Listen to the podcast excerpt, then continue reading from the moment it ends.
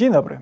Dziś porozmawiamy o rozwoju grupy przemysłowej PJP Makrum. Produkty spółki, czyli systemy przeładunkowe, platformy parkingowe i wyposażenie magazynów są sprzedawane na największych europejskich rynkach. W drugiej części programu podyskutujemy o sytuacji w Niemczech, gdzie doszło do załamania branży budowlanej. Zapraszam na ImmoRaport, czyli najlepsze źródło wiedzy o grupie kapitałowej Immobile. Mikołaj Jerzy. Piotr Szebleski. Remigiusz Jaskot, zaczynamy.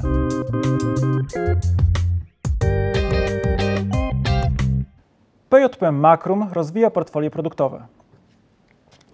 Na polskim rynku po około 30% sprzedaży stanowią systemy przeładunkowe w wielu wariantach, platformy parkingowe Modulo i kompleksowe wyposażenie magazynów. Spółka planuje zwiększać dywersyfikację produktową na rynkach zagranicznych poprzez swoje spółki zależne w Niemczech i Wielkiej Brytanii. Piotrze, czy ja dobrze rozumiem tę koncepcję? Ten e, system sprzedaży w dwóch krajach, które są wiodące gospodarczo w Europie, w Niemczech i Wielkiej Brytanii, on jest zbudowany przez spółki zależne, natomiast one obecnie głównie sprzedają systemy przeładunkowe. Ich tam jest sporo, bo w tych e, folderach chwalicie się, że można zrobić i taki system dla chłodni, i szczelność zwiększona. Tam jest wiele elementów. Natomiast e, chodzi o to, żeby te systemy, e, czy parkingowe, czy systemy do magazynów, które się sprzedają w Polsce, czyli wiemy, że są dobrymi produktami, były też sprzedawane w całej Europie. Oczywiście. E, masz rację i taki jest główny cel.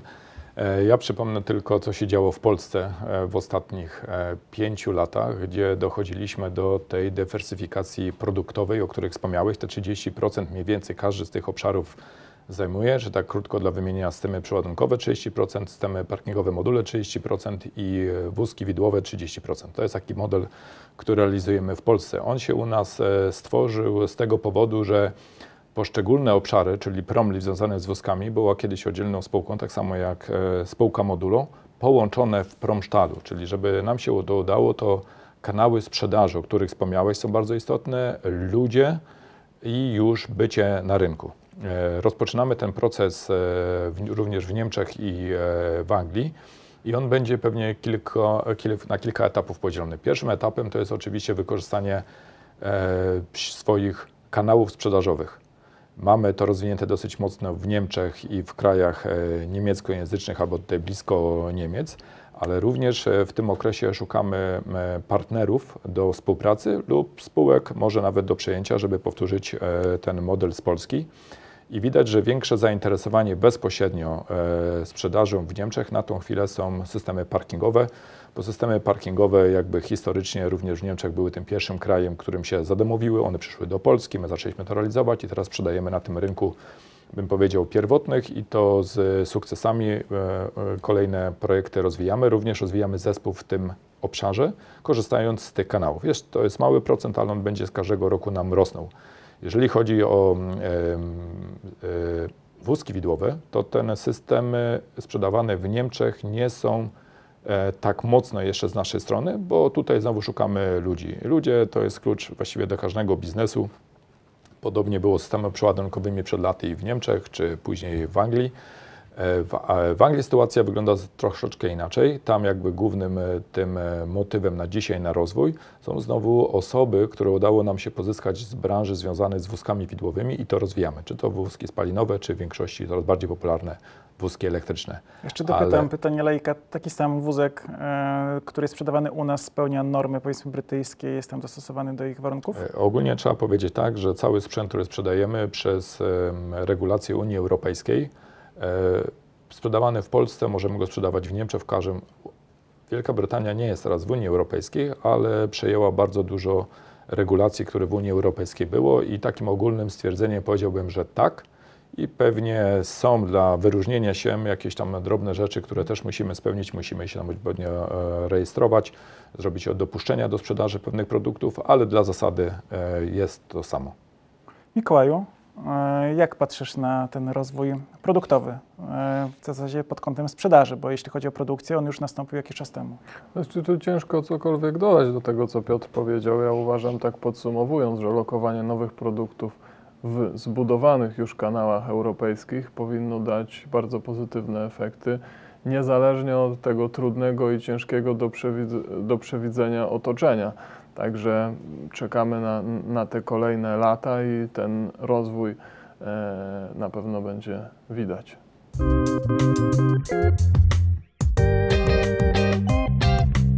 W rok 2024 spółka Proxim Budownictwo wchodzi z portfelem zamówień w wysokości 195 milionów złotych.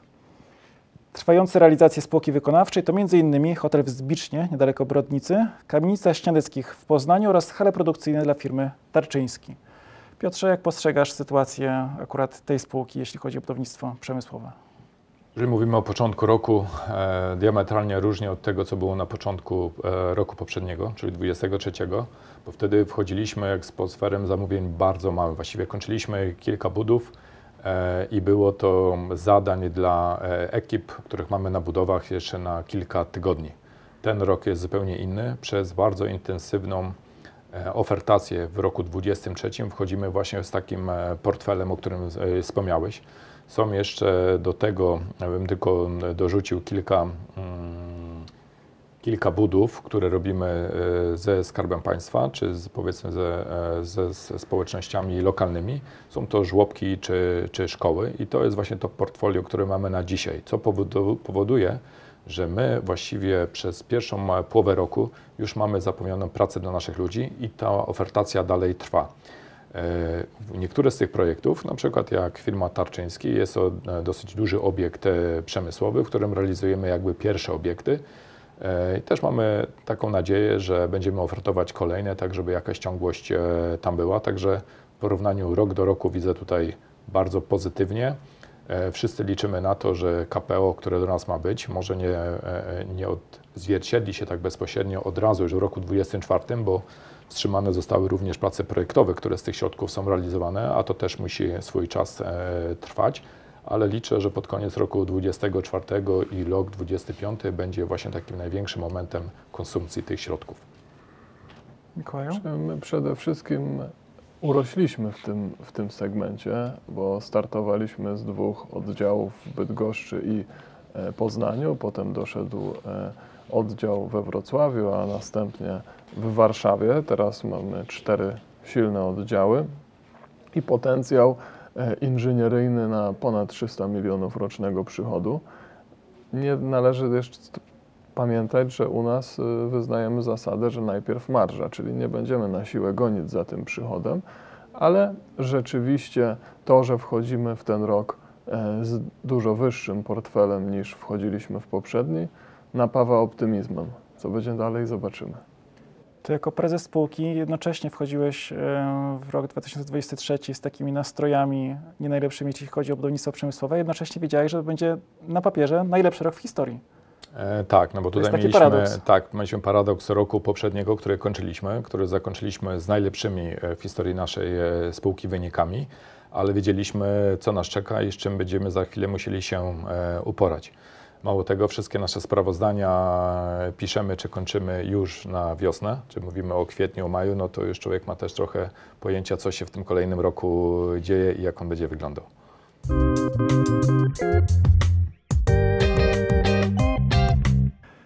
Rzut oka na kursy akcji. Grupa kapitałowa Immobile 2,62 zł Atrem 6 zł i 46 groszy, PJP Makrum 16 zł 80 groszy. Korzystając z obecności prezesa i z tego, że niedawno była wycena wykonana przez biuro maklerskie Santander, poproszę o Twój krótki komentarz do, do wyceny PJP. E, Krótko bym powiedział tak, że to, co Santander zrobił, e, wielokrotnie tutaj już też na antenie e, u Ciebie mówiliśmy o tym, jak zarząd patrzy na kurs akcji i co kurs akcji odzwierciedla. I w tych wszystkich e, naszych rozmowach mówiliśmy, że on był niedoszacowany, przynajmniej z punktu widzenia e, zarządzających. I dzisiaj bym powiedział, że oczywiście e, moim zdaniem jesteśmy bliżsi w naszym przekonaniu do naszej wartości naszej firmy, do tego, co podaje bank Santander. Oczywiście te widełki gdzieś tutaj są dosyć duże, bo one zaczynają się od 24 zł, a kończą na 50 paru, ale bym powiedział, że na pewno bardziej odzwierciedlają stan i przyszłych naszych kontraktów i, i e, marsz do wypracowania i inwestycji, które w najbliższym czasie będziemy robić, niż e, ten obecna wycena na giełdzie.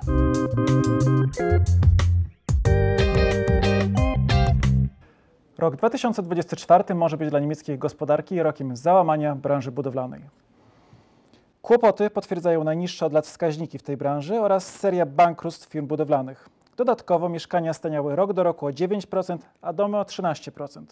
Wśród powodów wymienia się m.in. wysokie stopy procentowe. Mikołaju, ta stopa Europejskiego Banku Centralnego to 4,5%, czyli yy, niższa niż w Polsce, ale wysoka historycznie dla, dla strefy euro, dla, dla Niemiec. Jak na to patrzysz?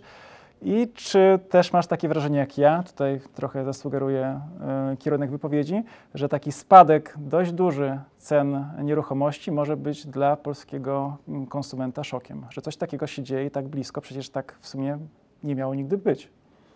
No na pewno nasi sąsiedzi znaleźli się w, tr w trudnym e, punkcie, e, ale oczywiście na wstępie powiem, że powinniśmy im kibicować bo z żadną inną gospodarką nie jesteśmy tak mocno powiązani, więc każdy, kto życzy dobrze polskiej gospodarce, powinien też dobrze życzyć e, niemieckiej.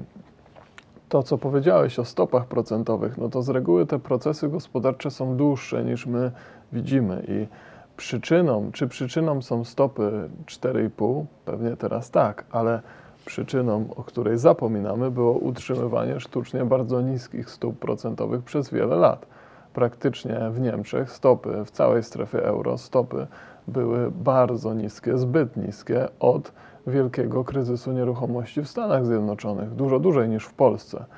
I e, teraz jest bardzo ciężko e, tą gospodarkę stymulować, nawet obniżając te stopy procentowe, więc, więc na pewno to jest bardzo trudny punkt. E, mam nadzieję, że, że nasi sąsiedzi znajdą na to rozwiązanie a my jednocześnie powinniśmy wyciągać wnioski z tych ich, mimo wszystko trzeba to tam nazwać po imieniu, błędów gospodarczych i nie powtarzać ich. Piotrze, ty miałeś okazję mieszkać i pracować w Niemczech. Ten kraj jest ci na pewno w jakimś sensie bliski. Obserwujesz, co tam się dzieje. Jak patrzysz na te informacje o problemach gospodarczych Niemców? Bo to nie tylko budowlanka, ale też jeśli chodzi o przemysł, też negatywne informacje do nas trafiają. Wydaje mi się, że teraz e, zbiega się w czasie bardzo dużo krytycznych e, czynników, które wpływają negatywnie na gospodarkę Niemiec. Oprócz tego, o czym mówił już Mikołaj, ja bym wymienił jeszcze kilka rzeczy. E, to, co można powiedzieć, szok energetyczny.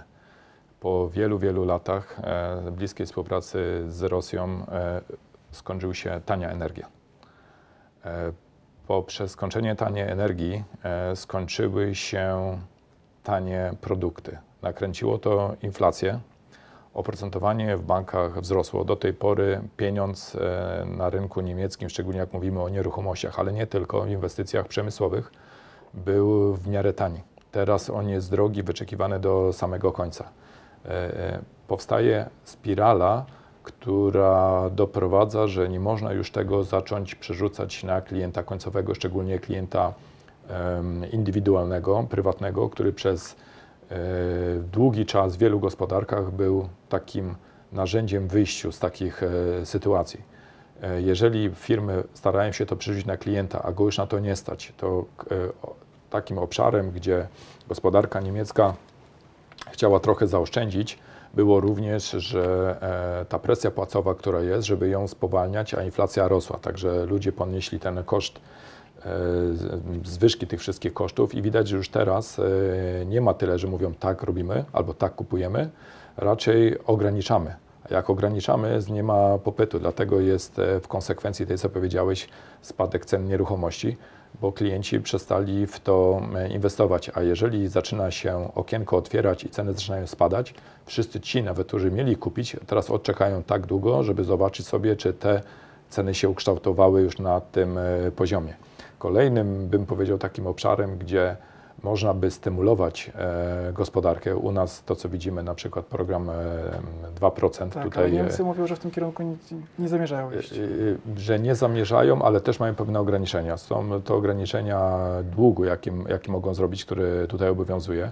I do tej pory przez lata e, Niemcy w tych 3% swojego PKB się trzymali. W ostatnim roku miały Emily to 2,5 czy tam 60% wypracowanego PKP e, rocznego i na razie e, widzimy jaka jest krytyka obecnego rządu, e, który jakby mało robi w tym obszarze. Ja tak jeszcze do tutaj, dopowiadając do tego, co Mikołaj powiedział, ja oczywiście też kibicuję Niemców, ale bym powiedział, że to powinny być takie dwie strategie, krótko i długoterminowa. W krótkoterminowej oczywiście powinniśmy sobie życzyć, żeby ta gospodarka po jakiejś tam chwili refleksji zaczynała się znowu odpalać, bo przez to, że e, Polska i dla Niemców, ale i też Niemcy dla Polski są bardzo du e, dużym partnerem handlowym, e, powinniśmy kibicować. Zresztą jak opowiadamy o sprzedaży systemów e, przeładunkowych, parkingowych i tak to rynek niemiecki zawsze dla nas jest tym rynkiem e, bardzo interesującym i załamanie się tego rynku też by źle wpłynęło, źle by wpłynęło na nas. E, ale jest to stymulujące. Dzisiaj e, odczyty PKB pokazują go na poziomie 0,3, a analitycy analizujący rynek mówią, ok, może będzie około 1% w tym roku, 2024. Niektórzy mówią, że na pewno nie, a jeszcze niektórzy mówią, że może będzie strata i ta gospodarka w ogóle się będzie kurczyła. Długoterminowo może to być szansa. Może być to szansa dla firm z Polski i nie tylko, żeby e, firmy, które będą inwestowały czy w Niemczech, czy za granicą, e, zastępować te firmy, które dzisiaj powiedziałeś, jest fala bankructw, to coś to dalej będzie robił. Może jakaś firma z Polski się również tym zainteresują. No bo mamy trzy rodzaje firm. E, pierwsze to jest taka, gdzie korzysta z rynku niemieckiego taka firma jak PJP Makrum. Firmy w Polsce sprzedajemy w Niemczech i marże z Niemiec ściągamy do Polski.